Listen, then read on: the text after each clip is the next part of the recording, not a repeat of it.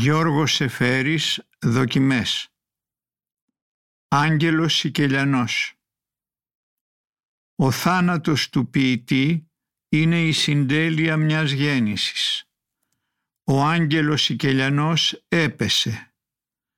Το έργο του τώρα, έξω από τον ίσκιο του μεγάλου άντρα, υψώνεται ακέριο, κατορθωμένο μέσα στο απόλυτο φως σαν μυγδαλιά που είναι ντυμένη μόνο μάνθια, δίχως φύλλο πουθενά, θάμπος λευκό, ως τα βήθη των φρενών, ο λάνθης στη σιωπή. Καθώς αναμετρούμε το βαθύτατο λάκκο που άνοιξε, πέφτοντας ανάμεσά μας ο άγγελος Σικελιανός, αυτή την ολάνθη στη σιωπή μιας γέννησης συλλογίζομαι. Είναι δύσκολο να εξηγήσει κανείς όταν βρίσκεται πολύ κοντά στη συγκίνηση. Κι όμως, καθώς προσπαθώ να συγκρατήσω όσο μπορώ πάνω στη γη μας την ανθρώπινη παρουσία του, συλλογίζομαι ακόμη πως ήταν εκείνος που έβαλε όλη την ορμή της ψυχής του για να αγκαλιάσει τη ζωή και το θάνατο μαζί. Δεν ξέρω να υπάρχει μορφή που να ξυπνά μέσα μας τόσες εικόνες επιταφείων και αναστάσεων. Ήμουν έτοιμος να πω πως το έργο του θα μπορούσε να πλαισιωθεί με την υψηλότερη μορφή της άνοιξης που ξέρω, με μιαν ελληνική Μεγάλη Εβδομάδα.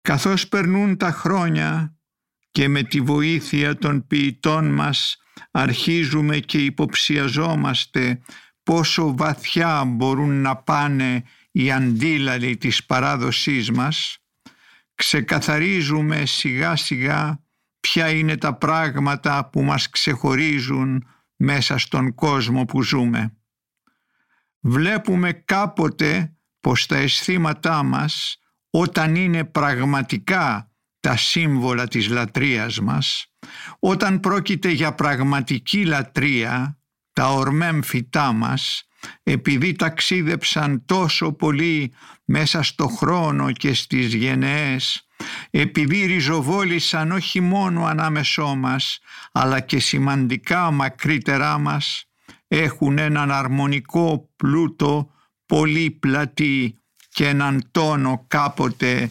εξαιρετικά ιδιόμορφο.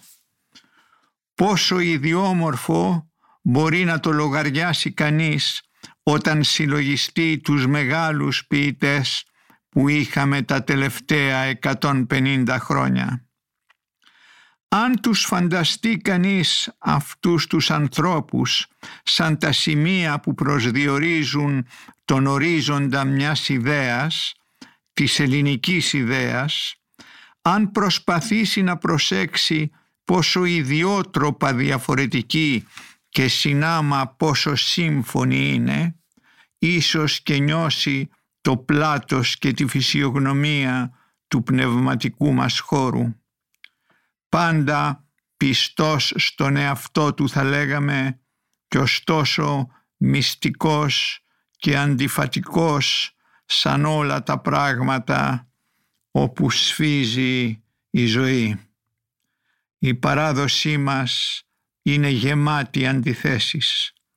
Οι επιφανείς άντρες τις αρμονίζουν. Στην Ελλάδα και ο Διόνυσος είναι σταυρωμένος. Αλλά χρειάστηκε η δυνατή πίεση της φωνής του Σικελιανού για να σαρκωθεί σε μια ενότητα ο λόγος. «Γλυκό μου βρέφος, διόνυσέ μου και Χριστέ μου».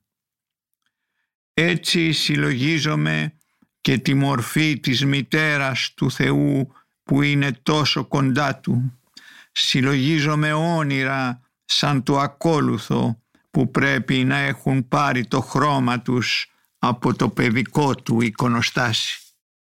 Είδα τον πατέρα μου απλωμένο δίπλα μου, βγάνοντας ξάφνου απάνω θέτου το σεντόνι, ολόγυμνος να πεταχτεί στα μάτια μου μπροστά, ωραιότερος, μεστότερος, με σάρκα ως σαν τριαντάφυλλο, όλος φως και να μου πει «Γε μου, ελυτρώθηκα»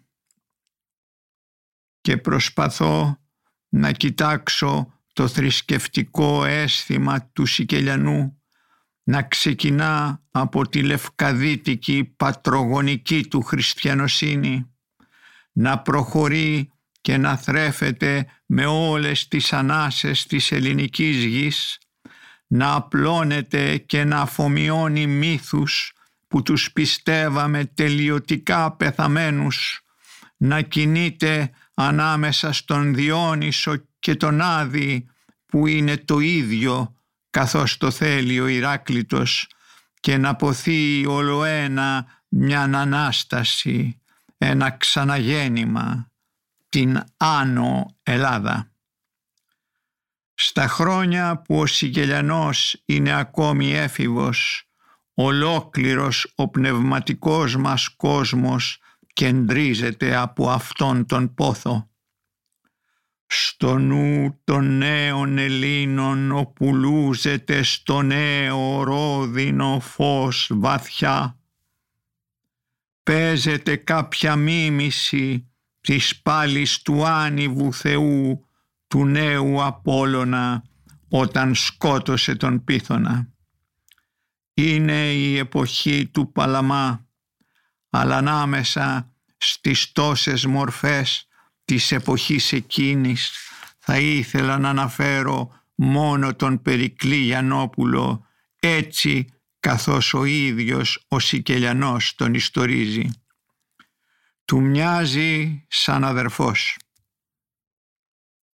Και η αγάπη του όμορφου κορμιού και του ήλιου, της ρυθμισμένης δύναμης που δείχνει την ομορφιά δίχως κανένα αγώνα, με μόνον ένα σάλεμα, με μόνον ένα ήσυχο χαμόγελο, με μόνον ένα γοργό και ένα καθάριο γέλιο, σαν κοράκου κραυγή μες στη σαβή σου των Αττικών ουράνιων τη γλαυκότη, καθάρια κι ασυντρόφευτη αναζούσε στο σάλεμα και στο χαμόγελό του «Ω Αττική, και κανένας τα λεπτά σου τα μοίρα δεν ανάσανε με τόσον αρχοντική την αίσθηση. Κανένας τα ανέλπιστά σου χρώματα δεν πήρε να κλείσει πιο σφιχτά στα βλέφαρά του και το λιτό σου πνεύμα να σαρκώσει.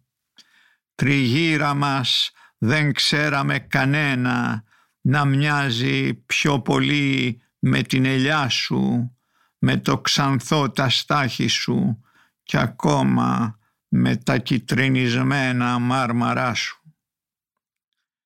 Αλλά ο Σικελιανός ήταν πολύ πιο ρωμαλαίος δημιουργός.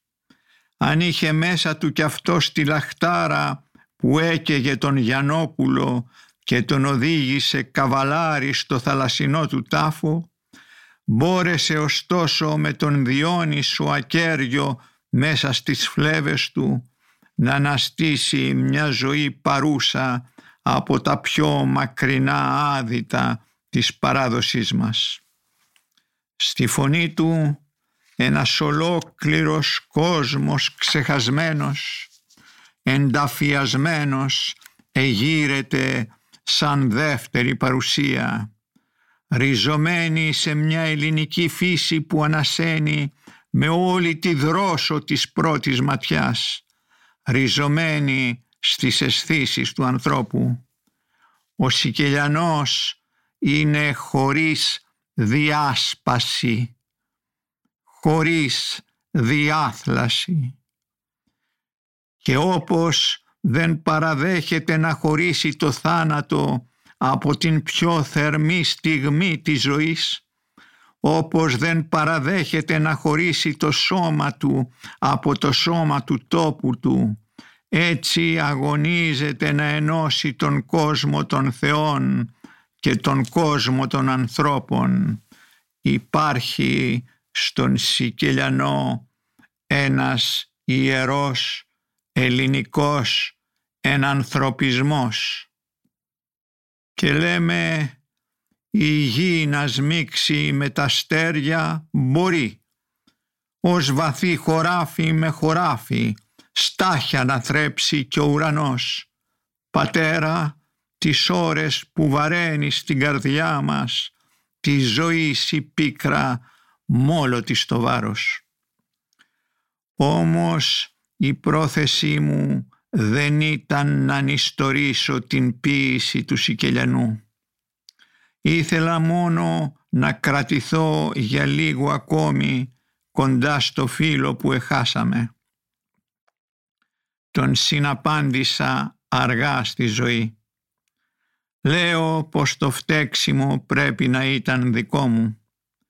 Θαρώ πως το πραγματικό συναπάντημά μας έγινε όταν πρωτοδιάβασα σε χειρόγραφο την Ιερά Οδό. Από τη νέα πληγή που μ' άνοιξε η μοίρα έμπαινε ο ήλιος, θαρούσα στην καρδιά μου με τόση ορμή καθώς βασίλευε όπως από ραγισματιά νεφνή διαμπαίνει το κύμα σε καράβι πολλοένα βουλιάζει. Θυμούμε με μεγάλη ευγνωμοσύνη τη δροσερή συγκίνηση που μου είχε δώσει αυτός ο μεστός τόνος, κάπως τραυματισμένος στην ευρωστία του. Έπειτα όσες φορές έτυχε να τον ειδώ στην Ήπεθρο ή να ακούσω χωρικούς να μιλούν για το πέρασμά του, πάντα τον συλλογιζόμουνα με το καλογερίστικο ραβδί του της φανερωμένης να ξεκινά από αυτόν τον δρόμο της ψυχής όπως τον λέει που ήταν και ο τελευταίος δρόμος του Γιαννόπουλου. Μ' άρεσε να θαυμάζω αυτόν τον άρχοντα της λαλιάς μας μέσα στην ελληνική φύση που την εζούσε με τόση νοικιότητα, που την άγγιζε βουνά, μάρμαρα, κρογιάλια, όπως ένας βοσκός αγγίζει τα γνώριμα αντικείμενα της καλύβας του. Μ' άρεσε ο τρόπος που τον αγαπούσαν οι απλοί άνθρωποι του βουνού και του κάμπου που τον έλεγαν κυράγγελο. Με συγκινούσε αυτή η ζωή που είχε κατορθώσει ένα τόσο σπάνιο πράγμα, να είναι καθαρή από κάθε κακομυριά και στα μικρά και στα μεγάλα. Έτσι τον ένιωσα ακόμη τα τελευταία χρόνια όσες φορές η τύχη μου έδωσε την άδεια να τον ειδώ στο μακρύ χαροπάλεμά του. Γιατί η μοίρα αυτού του ανθρώπου που είπε ξεκινώντας η μόνη μέθοδο είναι ο θάνατος θέλησε να ζήσει για ένα μακρύ διάστημα στο κεφαλόσκαλο του κάτω κόσμου. Το έζησε κι αυτό όπως όλα με την ίδια μεγαλόκαρδη εφροσύνη, με τον ίδιο αέρα που ήξερε να διαλέξει και να χαρίσει ένα τριαντάφυλλο. Τον θυμούμε ένα βράδυ στο σπίτι του, ύστερα από ένα μεγάλο χτύπημα που έμοιαζε να είναι το τελευταίο αυτού του λαβωμένου λιονταριού. Είδα, μου είπε, το απόλυτο μαύρο.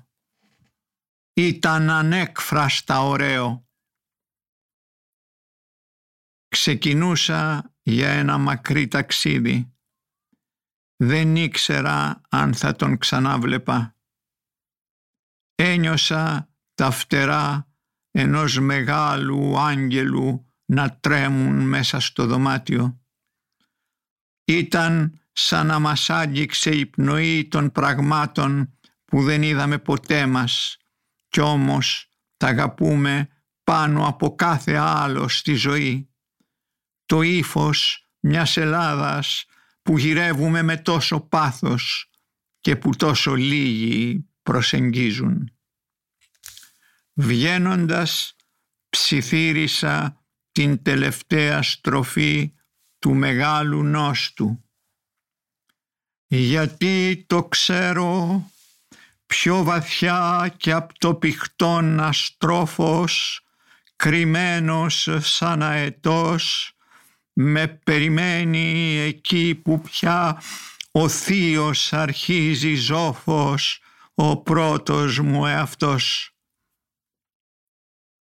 Κοίταζα την Ανάσταση των άστρων. Λονδίνο, Ιούνιος 1951